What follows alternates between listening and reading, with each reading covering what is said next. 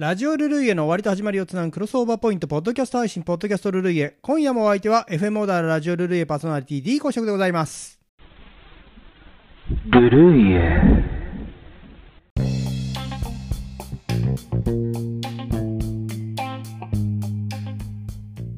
先日11月13日放送のラジオルルイエをお聞きくださいました。皆様お聞きくださいましてありがとうございました。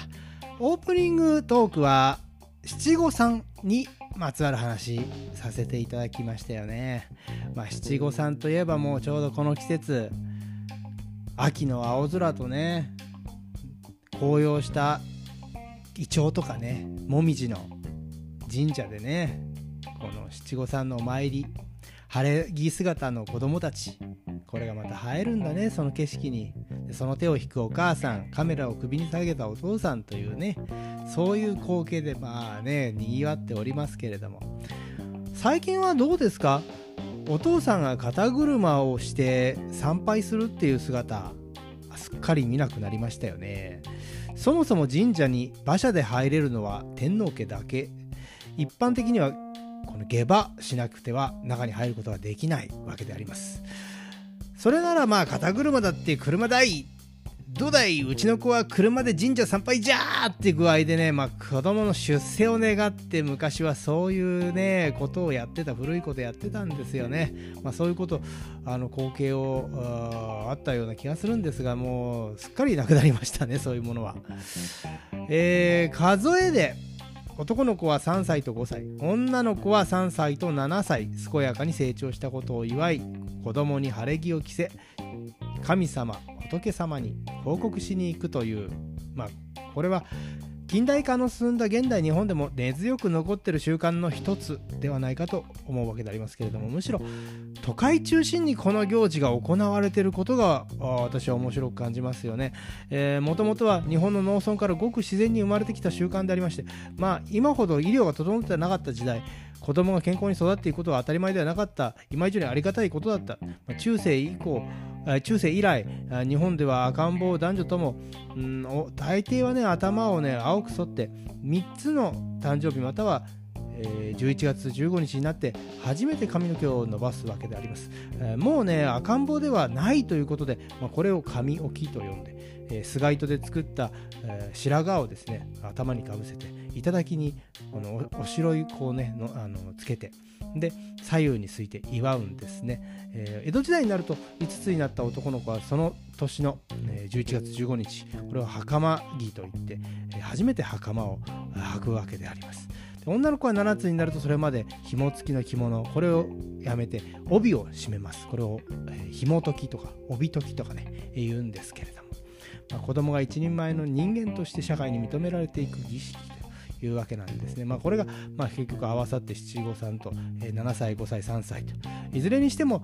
七五三という数は中国思想の影響からああるわけでありまして、まあ、あの陰陽思想ですよね。えー、奇数を要数といって縁起の良い数としたってことから来てます。11月15日これはねやっぱこだわる理由としてはやっぱこの日があの28宿の、えー、寄宿日にあたって何事の祝いにも、えー、祝い事にも最良の日とされているということに、えー、あると思うんですけどもね、まあ、さらにやっぱりこの11月といえば、えー、秋の実り、えー、産砂の神にね感謝する月、えーまあ、そのね、まあの祭りの日に、まあ、また、ま、この満月の15日っていうね、えー、そういった日が選ばれてくるっていうのも、まあ、至極自然なあ考えなんじゃないかなとあ言えるわけでありますけれども。まあ、そんなわけでじゃあリスナー様のメッセージをね、えー、紹介していきたいと思います。チャオというのは、えー、ピロハルさん、プレハル A さん、えー、いつも元気にチャオをやってくれてありがとうございます。えー、それから、えー、お疲れ様でした。今宵も良き時,、えー、時間でございましたというのはコムアと静岡市民さん、ありがとうございます。いつも聞いていただいて応援本当に嬉しいです。えー、お疲れチャオチャオというのは、お疲れチャオチャオチャオというのは、えー、PLM さん、いつもね、本当 PLM さんも本当聞いてくれて嬉しいです。もうなんと言ってもね、あの PLM さんあっての、あの GS 番組でありますからね本当にねずっとこの応援していただきたいと思います。それから、えー、やはっぱりここはいつも破天荒だなというのはベンベンさん。え今日もありがとう。楽しげな曲が多かったね。かっこいつも楽しげなのではライスでもよろしくチャオチャオということでございます。えいつも楽しげな曲、えーかけていきたいと思います、えーそれからヒーローゆうきさん、えー今夜は前半英語の歌詞が歌詞の曲がご機嫌でした。うん単なるカバーでなくて音程の工夫がいい感じでした。オープニングトークは七五三でした子供が社会の仲間入りをするための重要な儀式なのですね。ポッドキャストではこれを切り口に秋の行事を掘り下げてくださるのでしょうか。楽しみです。ということでねございます、えーそれから、えーお疲れ様でござりました。チャオ。そして引き続き元ラジ待機というのは、えー、州祝浜松町100話さん、えーこのねいつもあのラジオルルイエから元ラジ、えー続けてねこの聞いていただいて、まあ、特にねあの4時間耐久でねあの FM オーダーを楽しんでくれくださってる、えーグループでございますからね本当にねあの感謝しております、えーまたね周さんの、えー書き込みに、うん「子供は7歳までは神様のものでしたっけ?」という書き込みこれが気になりましたよね、えーえこちらの方をねピックアップさせていただきたいと思います。今日はね子供は7歳まで神様のものでしたっけってことですよね。これ7つの、えー7つの前は神のうちというね、えー表現があるわけですね。これはなんかこのことわざみたいな感じで言われたりとか、あの今年やかに言われてるんですけども、こちらのね7つの前は神のうちという表現、これ結論的に言えば、近代以降にごく一部の地域で言われた俗説的観観念に過ぎないということなんであります。まああのなんというかなこの古代中世ではあの幼児は、えー無服あの喪に服すことがない、まあ、いわゆる、えー無服の章っていうのがあるわけですけどこれ要領律令あのなんかで、えー出てくるんですけどね、えー7歳まではの子供が死んだ場合喪に服さなくてよいというね考え方ですよ。えーそういったねあのうんまあ中えー古代中世ではそういう幼児の無服という概念がまずあると、えーそういったことをあの踏まえて神事のあのことにこの加わることこういうことからもね、えー阻害されてるその子供というのは。また刑罰的世界からも排除されてる。まああの子供は罰さられないということなんですね。罰されることはないということですね。で、えーそれから大人社会とは異なる尊否のない特別な存在であるということがまず背景にあるんです。でやがてこれがまああの近代になって庶民の家というものが確立されてくると幼児は子宝として保護の対象とされることで、えーこの阻害の理論は次第に薄れていって無服であることがある種の特権視されていくことになるわけです。でさらにこれが近代になってくると国家神道が日本列島の隅々に浸透していく中で、えー7つの前は神のうちという、まあ、俗説的表現がごく一部の地域地域で成立していくというような現象が起こっていたんだということがまず一つ、えー考えておいてください。これね何を言いたいかというと、まあ、この7歳の前は神の子ということを最初に唱えた人誰かというと実は民族学者の柳田国夫先生なんですね。この柳田国夫先生ね大正3年1914年に「神によりて来る」という論文において7歳になるまでは子供は神様だと言っている地方があると述べております、えー7歳前は神のうち説を唱え始めた一番最初の、えー部分なんですね。ねしかしねこれ具体例は一つも示しておりません、えーよってねもう非常に根拠が薄弱な、えー説なんです。であのーこういったことが要するにその時代に起こりはじ俗説的表現が起こり始めていた時時期ということがまずあったってことなんですよね。であのこれ当然ねあの現在においてあま民族学界の中からもちろんこれ批判的なあの意見がありま意見が起こっておりまして、まあ、現在ではこの説まともに信じている民族学者はほとんどいませんし、えー歴史学者的に、まあ、歴史学者に至ってはあまりにもこの根拠の薄弱なお粗末な論証であるとしてまともな論評の対象にさえなっておりません。でこれについてね、あのー非常に詳しく、あのー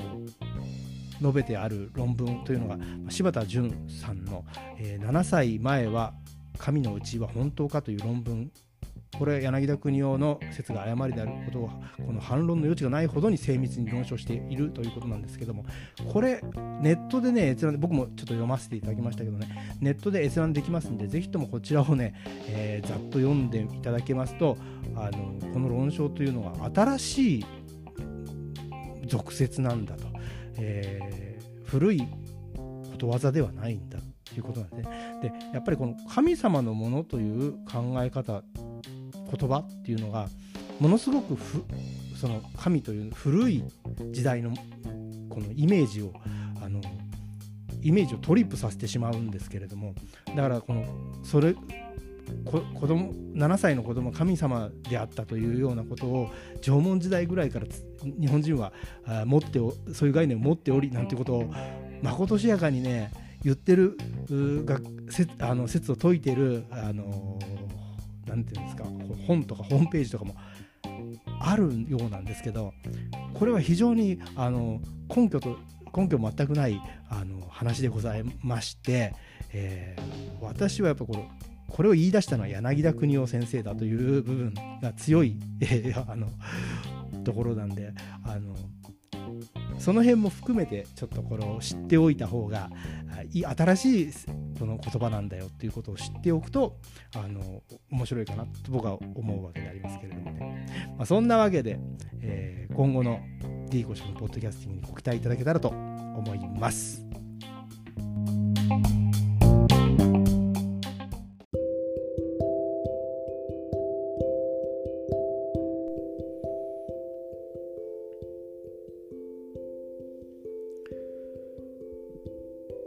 さて次回放送のラジオルルイエ使用楽曲をお知らせします。ザ・ナポレオン恋を消すんだ。ザ・ダウンビーツ3つの花。アウトキャスト。一日だけの恋。ザ・カーナビーツトゥインキー・リー。モップスホワイト・ラビット。ジャックス裏切りの季節。内田裕也とフラワーズで嬉しい気持ちの7曲を紹介します。以上の楽曲に興味のある方はぜひラジオルルイエの放送をお聴きください。放送は2022年11月20日日曜日夜21時放送です。再放送は2022年11月21日月曜日夜24時。